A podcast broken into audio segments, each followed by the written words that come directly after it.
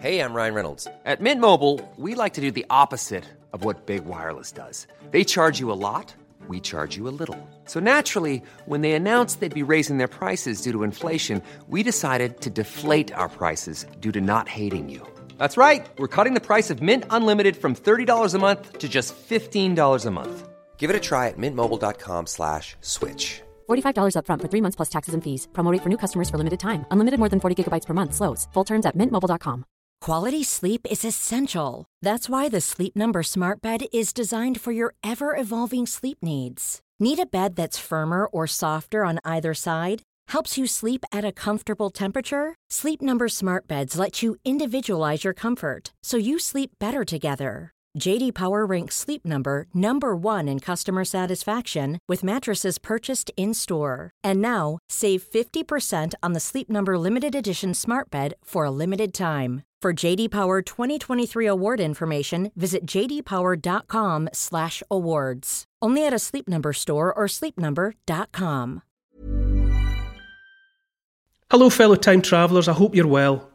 Every week, from my home here in Stirling, I post a new video on my Patreon site, which helps to pay for the making of this podcast, which is and always will be free. Uh, the last video was about Bessie, one of our ancient, ancient ancestors, 7,000 years old she is. Uh, there's one about the Spartan warriors who inspired the film 300, Gerard Butler. Uh, on the anniversary of the Battle of Britain, I posted a video about the pilots who fought and gave their lives. Anyway, I'm sure you get the picture. There's lots of history and current affairs uh, to get your teeth into and to think over. To get exclusive access to these videos, sign up to my patreon.com site. Uh, you can find me as Neil Oliver on Patreon, and I'd love to see you there. In the meantime, here's the next episode of my love letter to the British Isles. Cue the music.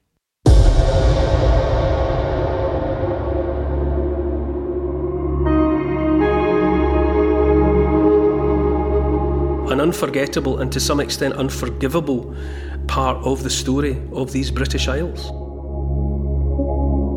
In this episode, a devastating crime is committed in a heartrendingly beautiful landscape. Driven by greed and the ruthless pursuit of profit, an old way of life is put to death. Aristocratic landowners right across the Highlands of Scotland systematically destroyed an ancient way of life, an ancient culture.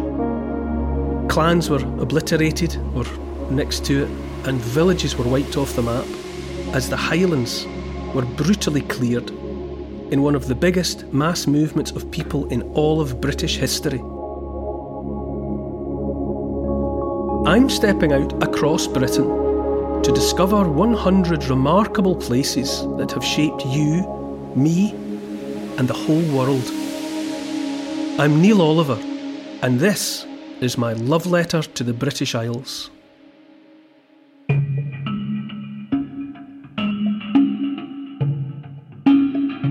Hi, Neil. In the last episode, we travelled to Hull to meet one of the brave and tireless opponents of slavery. Where are we this week? Paul, this week's podcast is about another profound wrong uh, that was driven by voracious greed. Men, women, and children who had lived in the Scottish Highlands for uncounted generations were, all at once, ruthlessly swept away to clear the land for profit. We've come to one of the places that suffered profoundly at the violent hands of the landowner. It's the breathtakingly beautiful coastal location of Bettyhill in Sutherland.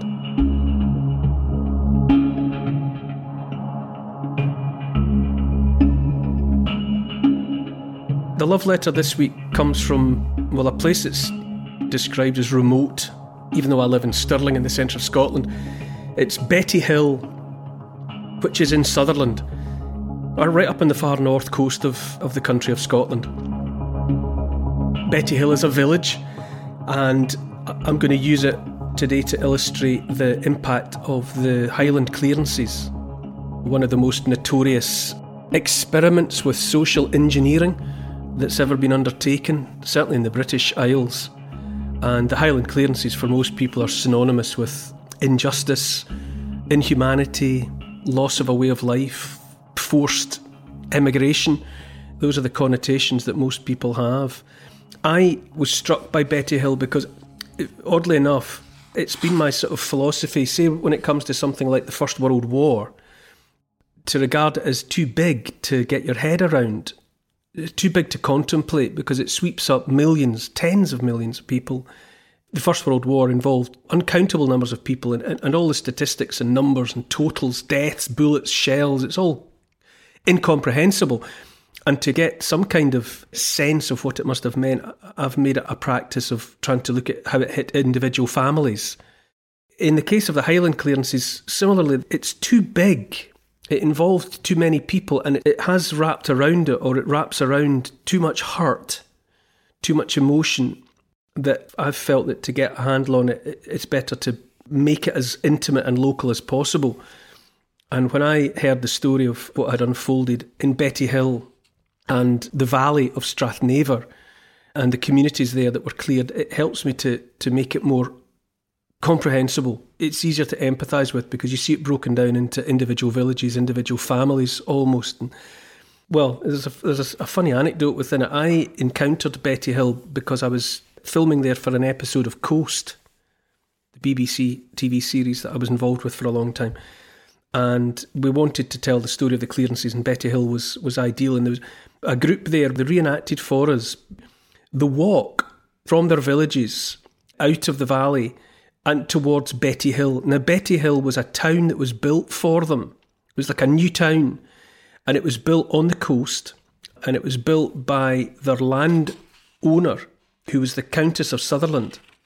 And the idea was that the people would leave behind their inland villages and they would go and live at Bettyhill on the coast.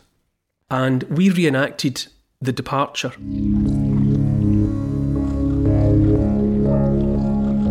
So we'd actually asked the community. The production company had put up posters in village shops and post offices to see if we could round up enough people to make a realistic reenactment of the walk out from the valley along the, the A836 road from Altnaharra for those who want to go and reenact it themselves. And it was taking the route that would have been taken almost exactly by the tenant farmers who were cleared from the land, as everyone knows, to make way for sheep. The clearances, in essence, were about moving uneconomic human farmers away so that the land could be, it was thought, more productively used by flocks of sheep. So it was animals instead of humans. So we rounded up eventually, if you like, about 200 people who agreed to do the walk. And it was quite incredible because it's, it's a fairly empty part of the countryside. And to see 200 people on that road walking in a long line was quite affecting. And more than one person that took part in it noted, especially the older folk, noted that it would have been a long, long, many a long year since so many people had been on foot on that road, and that it did hark back and give a sense of what some of it must have looked like when people were on the move because they were being cleared from the land. So we walked and we filmed and we talked and we had conversations and interviews with dozens of them for the making of, of the little film. And then we turned up at Bettyhill and we were all tired, you know, we'd been at it from early morning and it was now late afternoon. And uh, we sort of, a lot of us walked into a, a bar, a, a hotel, to get a drink and a sit down. And it was absolutely bizarre because we walked in in the middle of a stag party. It was like a hundred young guys who had got bussed there from heaven knows where, and they were in the middle of having a stripper. There was a stripper. There was a, a young lassie that that was that had stripped and was doing her thing in amongst this baying horde of guys, and they were all drunk, and it was just the sense of dislocation of having moved from the world outside where we had been thinking about the life of the 19th century tenant farmer and the hardship and the pain and the trauma of the move, and we'd been hearing all of that. And then suddenly we walked into this bar, and it was this other world.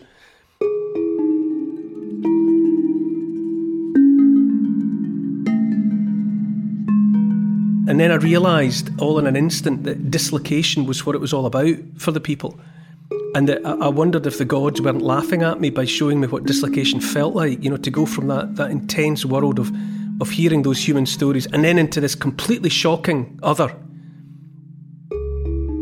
It's just an anecdote. It just it was just something that made me think about being dislocated, moving from one reality into another. It just reinforced my sense of, of how shocking the, the clearances must have been. But, you know, there you go. Stag do's notwithstanding. Bettyhill, it sits, it has to be said, in one of the most beautiful parts of Scotland, one of the most beautiful parts of Britain. To the west is a sweep of bay, of sand called Torrisdale Bay. Nowadays, surfers go there. It's where the River Naver meets the North Sea. Over the years, it's been a famous place for salmon. It's heart stoppingly beautiful. You turn back from the coast and you look inland and you see all the hills and glens, that landscape that people think about instantly when they hear the word the Highlands. And we think of that place being empty. We think of that landscape being empty, apart from anything but sheep. But of course, we made it like that back in the early 19th, and the 18th, 17th, 16th centuries, all the way back, that landscape would have been busy with people, busy with homes, farms, little houses dotted about, villages, communities. But we made it empty, or our ancestors did, by clearing the land in that way. And somebody, oh, a lot of years ago now, said to me one day when we were looking out at the view and we could see sheep, you know, just on the hillside, the way you do and she said you could almost imagine it's like maggots on a corpse, these little white shapes moving. And it's a potent image. But the fact that everyone associates the Scottish Highlands with emptiness, it's unrealistic. For the longest time, there would have been lots of people there. It was the Highland clearances that made them empty. And it's important to remember that. In the century between about 1760 and 1860, during those hundred years, an estimated quarter of a million people were cleared out of the interior of the Highlands, out of the valleys. And it wasn't just the Highlands. The Highland clearances are famous, but the lowlands of Scotland were cleared as well. All over Scotland, it was the same. Landowners, landholders were turning their backs on human tenants because they had alighted on a more efficient way to exploit the landscape, or so they thought, and make more money. So, together, the Highland and the Lowland clearances amount to one of the biggest mass movements of people in all of British history.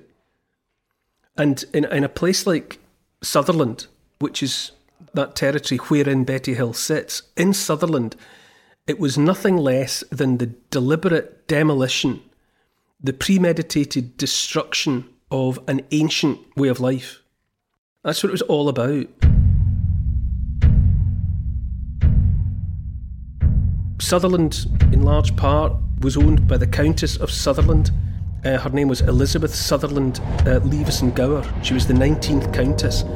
And at the time, she presided over an estate of 1.5 million acres. 1.5 million acres in Scotland.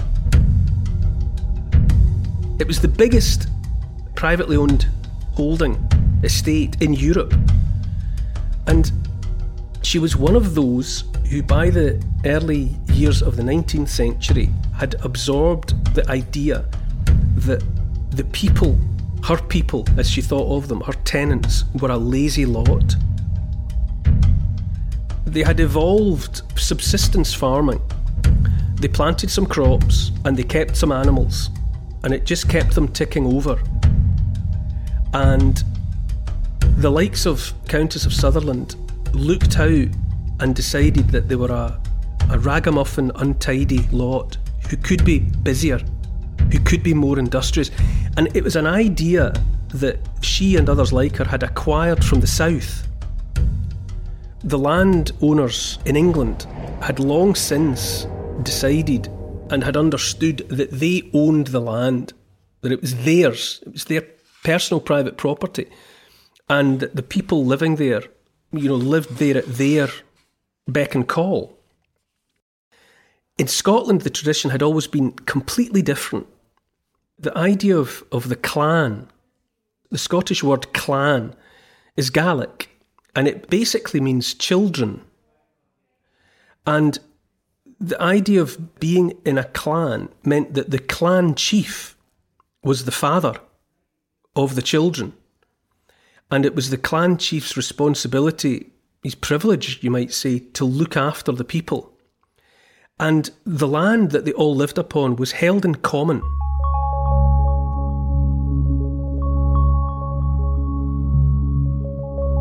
Clan chief didn't believe that he owned the land. The tradition was that he had a paternal responsibility to the people. I mean, you, you see it reflected in the fact that, for example, where the English kings were kings of England, the place, the King of Scotland didn't call himself that. Robert Bruce was King of Scots. Ah. His relationship was to the people. He had a fatherly, paternal responsibility for the Scots. And Scotland, the territory, no one really thought about it too deeply, but if they did at all, they believed that they all shared the land, that it was held in common. The clansmen, uh, subject to each individual clan chief, they owed him loyalty, and he could demand that they would rise in battle on his behalf and they would go into battle against other clans, and they owed him service. But they didn't believe that he owned the land. They all believed that everyone together had the land in common. And so, when in the late 1700s the idea came from the south that landowners there owned the land and could do with it whatever they wanted, and then there came the day when the likes of the Countess of Sutherland thought that she could put that into action. So, when she looked out on her people, the people occupying the land, she had absorbed the idea like landowners in the south, that the land was hers. And when she started putting that into action, the tenant farmers didn't have a legal leg to stand on because nobody owned any kind of contracts, nobody owned any deeds that said they had any rights to the land. So when landowner, like the Countess of Sutherland, decided that, that the people should do her bidding and move where she sent them, they had no legal recourse.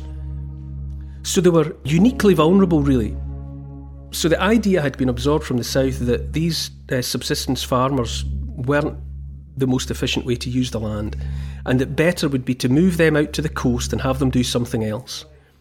Put them on small crofts, small plots of land. They could grow some crops, they could grow some food for their families, but they would also have to do other things. They would have to become industrious. It was an economic technique called pinching. They literally allocated on the coast plots of land that were too small so you, you wouldn't be able, no family would be able to, to grow enough to keep itself. They would have to diversify into other things like fishing, like collecting kelp, which is seaweed, f- from which could be made soap and other products. But they would have to do other things.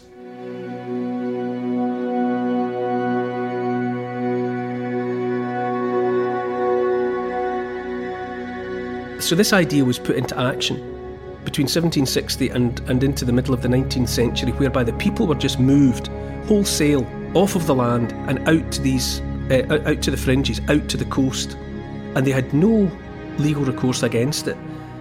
And the Countess of Sutherland and her agent was Patrick Sellar, and he was particularly brutal about the whole business. They were given almost no notice, they had to gather up their belongings and leave, just leave the land. Their houses were burnt behind them, so that even if they wanted to, a few weeks or a few months later, there was nothing to go back to. Their houses were torched behind them, and off they went to the coast. In the case of Bettyhill, the Countess of Sutherland had laid out, had had constructed this new town, and she had the temerity to name it after herself. You know, she was Elizabeth, and she called it Bettyhill. But they made no effort to put in the appropriate infrastructure. You know, the people were supposed to go there and become fishermen, but there were no harbours built, no infrastructure was put there, no roads, nothing. There was just land set aside. As I say, these crofts which were deliberately made too small. So the, the people turned up there with whatever they'd been able to carry, and they were supposed to start new lives, build homes, and get on with it. And it just didn't work. And in many cases, the people famously, obviously, those that could find the wherewithal so to do, they just left.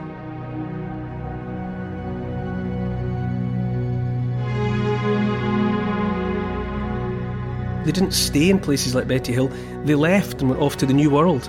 They got aboard ships, they got themselves to the nearest harbours and to the nearest ports, and they boarded ship and they went to places like North America, uh, even as far as Australia, New Zealand, because the lives had just become intolerable and impossible where they were. ironically, although they were replaced with sheep, um, the sheep farming in those glens it tended to fail because it couldn't compete with the lamb coming in from New Zealand. New Zealand lamb. The sheep farmers out there were far more successful and far more efficient. And so, ironically, the sheep farming exercise, in large part, foundered because they couldn't compete with where the people had ultimately been cleared to. So, it was all, you might say that it was high minded.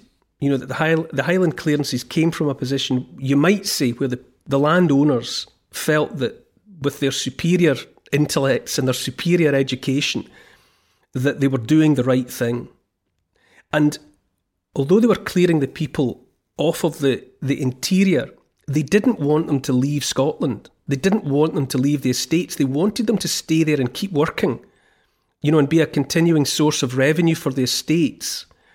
They did intend to retain the people. They just wanted them to move away from the valleys and glens that they had decided were more suitable for the sheep. But it's the law of unintended consequences came in, and the people, for their own reasons, found the new lives that had been created for them unlivable, intolerable, and so they took themselves off.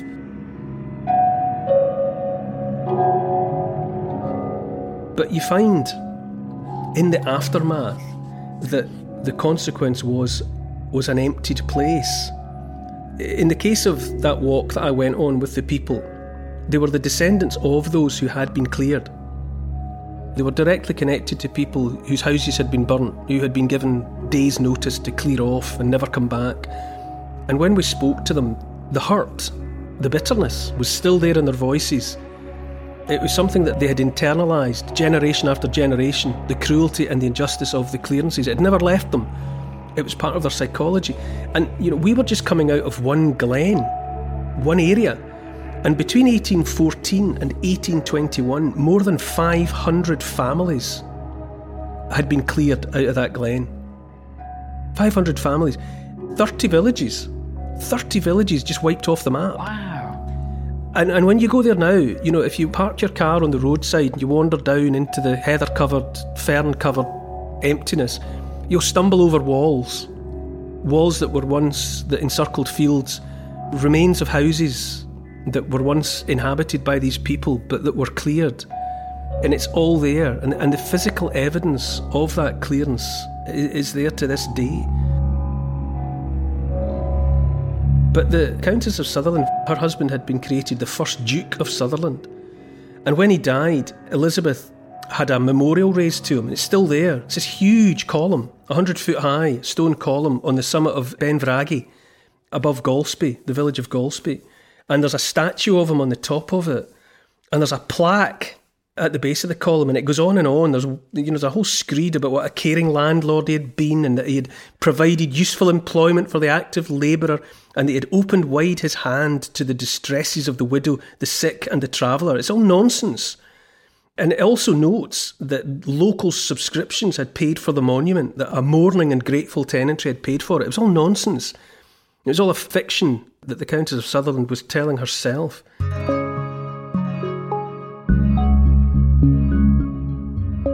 Did this ruthless process start a mass emigration?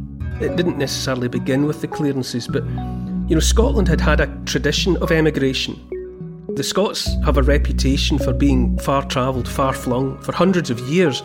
And it didn't start with the clearances, but that social engineering experiment definitely speeded it up. At the turn of the 19th century, in the very early 1800s, the Sutherland Highlanders, the regiment, the fighting regiment, had been raised from some of the same valleys and they had marched away to the Napoleonic Wars and the rest. But once the clearances got going, Scotland would just hemorrhage literally hemorrhage people. Not consistently. There would be a there was generally an intense period of, of emigration and then it would calm down again. Then there'd be another bulge and another there'd be another great movement of people. And often it was those who had either the skills or the money or both to get out. People who knew that they could get to America they could get to New Zealand, they could get to the freedom there and get away from the, the conditions in Scotland, that they could make better lives for themselves, and, and so they did. But it's just a part, it's a part of the story of Scotland. It's a huge part of the relatively modern story of Scotland, that social experiment that turned into something desperately cruel. Rudyard Kipling, a favourite poet of many, he has lines about it, about Scotland, not about the clearances, but he had it that there dwells a wife by the northern gate, and a careworn wife is she. She breeds a breed of roving men and casts them over sea. And, and so it is, and so it has been. You know, the, the Scots have been emigrants par excellence. They have gone to every corner of the world, and often they've made those places better as merchants, as as seamen, as as politicians, as ordinary law-abiding citizens. There's five million Scots in Scotland, but there's supposedly 50 million people around the world of Scots descent. The Highland clearances were a part of it, and they are an, an unforgettable and to some extent unforgivable part of the story of these British Isles.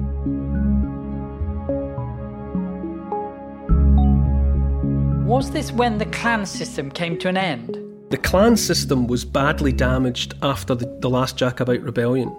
We've talked about Culloden, which was 1746. And in the aftermath of that, there was an understanding from the, the Hanoverian government down south that the Highlander was a potential troublemaker. I mean, they weren't just some ragtag rabble. At various points, especially during the Jacobite rebellions, they emerged as some of the most potent fighting men in the whole of the country.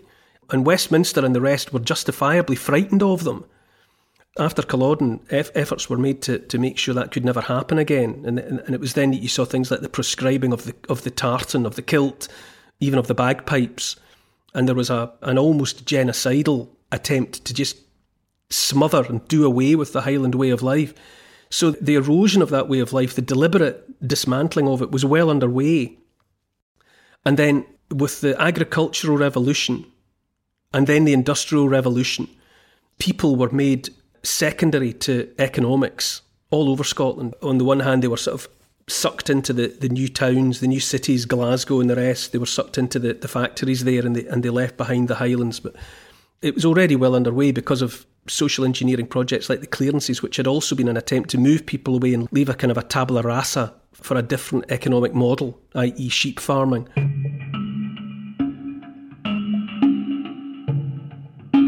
And yes, the aftermath of the Jacobite rebellions was a deliberate attempt to take apart that culture. Under the terms of the clearances, the Highland clearances, it was almost collateral damage. I mean, it was driven in large part by the landowners just wanting to get rich. And the damage done to the people and to the culture was to some extent collateral. But yes, there was, in amongst it, woven through it, there was a kind of a contempt and a disdain from landowners who had become increasingly southern in their thinking to look out at the subsistence farmers, that old tradition of animal rearing and small scale crop growing, and think these people should and could be doing more. They could be earning me more money. And the experiment with sheep farming was a direct product of that. And yes, whether deliberately or not, it was the it was the final nail in the coffin of a way of life that by then was centuries old, if not thousands of years old. And yeah, the, the, the Highland clearances finished it off and left the Highlands the sparsely populated emptiness that people associate with the name now.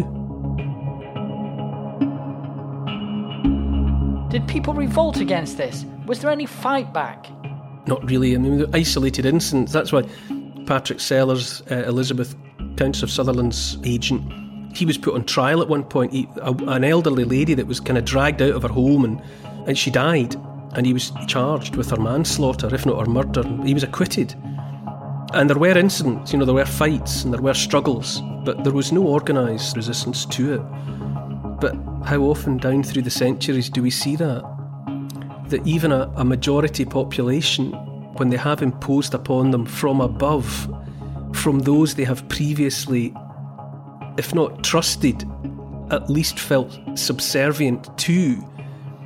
When those authorities tell them to do something, they generally do it. Most people just want to keep their heads down, not get into trouble, hope for the best. Uh, and I think that, that facet of human nature has been exploited again and again and again. it's in human nature for most humans, most people just want a quiet life. They don't want trouble. Just just do what you're told. Don't look him in the eye, just we'll we'll make the best of it. It's a recurrent it's a recurrent theme of human nature. Don't make a scene, don't make a fuss. Just, you know, we'll sort it out tomorrow.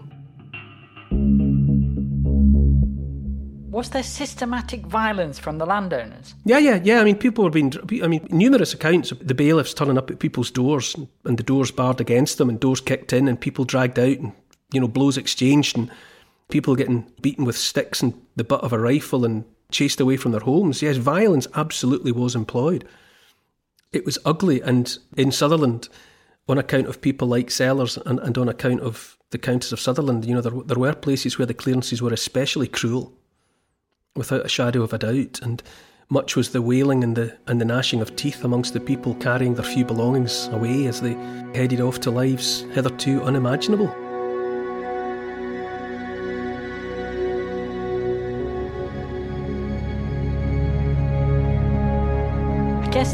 That over 200 years later it still has a resonance gives some indication of what violent trauma it must have been. We were talking to people on that road uh, some of them elderly, grandfathers and grandmothers, and they were there with their with their children and their grandchildren and their great grandchildren. And you know, one or two of them I remember talking to, and their voices were breaking, cracking with emotion, uh, because they had grown up hearing from their own fathers and their own grandfathers what had happened, and that sense of the injustice of it. That injustice, it bears repeating, was was a product of the fact that for hundreds of years, the people of the clan system, they didn't believe that anyone owned the land in that way, or it was their land. The clan had a territory that it defended, and there was a chief, Uh, there was a ruling family, and it was the responsibility of the chief to adopt a fatherly role to see to the well being of his people yes, he would ask them to fight for him and to fight for the clan lands against other clans. But when it came to the land, they owned it collectively. For many of them, the ownership, it would be like flies arguing about who owned the horse they were buzzing around. It was irrelevant. How could we own the land? That was a tradition that came out of feudalism and, and other traditions further south, where you had Henry VIII, who was King of England, but the Scottish king was the King of Scots. It's demonstrative of a completely different sense of the relationship between the people and the land. The clan shared the land they lived upon, and the clan chief was their father. And when it suddenly, when he suddenly came forward or she came forward and said, This is mine, they couldn't believe it. It was as though their mother and father had put them out of the house. It was as if from one day to the next they woke up and their mum or their dad said, Out. You don't, this is my house, out. What, what do you mean? We live here. No, you don't, not anymore, out. And that, that sense of wrongness, of injustice, of the betrayal of an ancient understanding was palpable. So when I, when I walked down that road with those, with those folk and we were talking to them, you could feel it. Men were close to tears as they expressed the depth of feeling the wounds that had been inflicted upon that first generation who were cleared. And from father to son, mother to daughter, they never forgot and they never forgave.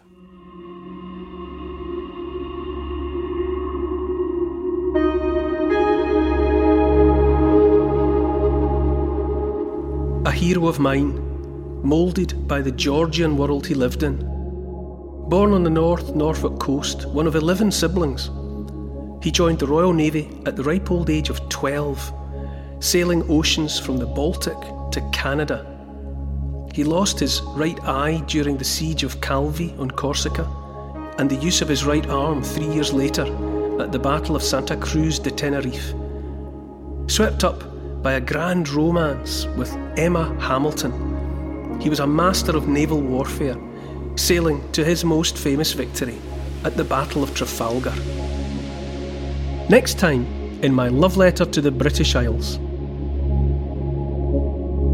To help support this podcast, which is and always will be free, and to get access to new and exclusive history and comment videos every week, sign up to my Neil Oliver Patreon site. It would be great to see you there. Check out the Instagram account called Neil Oliver Love Letter. And please write a review of this week's podcast and share it with your friends. For further reading about these favourite destinations of mine, you could try my book.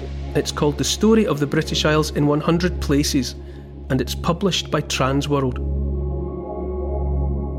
Neil Oliver's love letter to the British Isles is produced by Paul Ratcliffe and Neil Oliver for Fat Belly Films.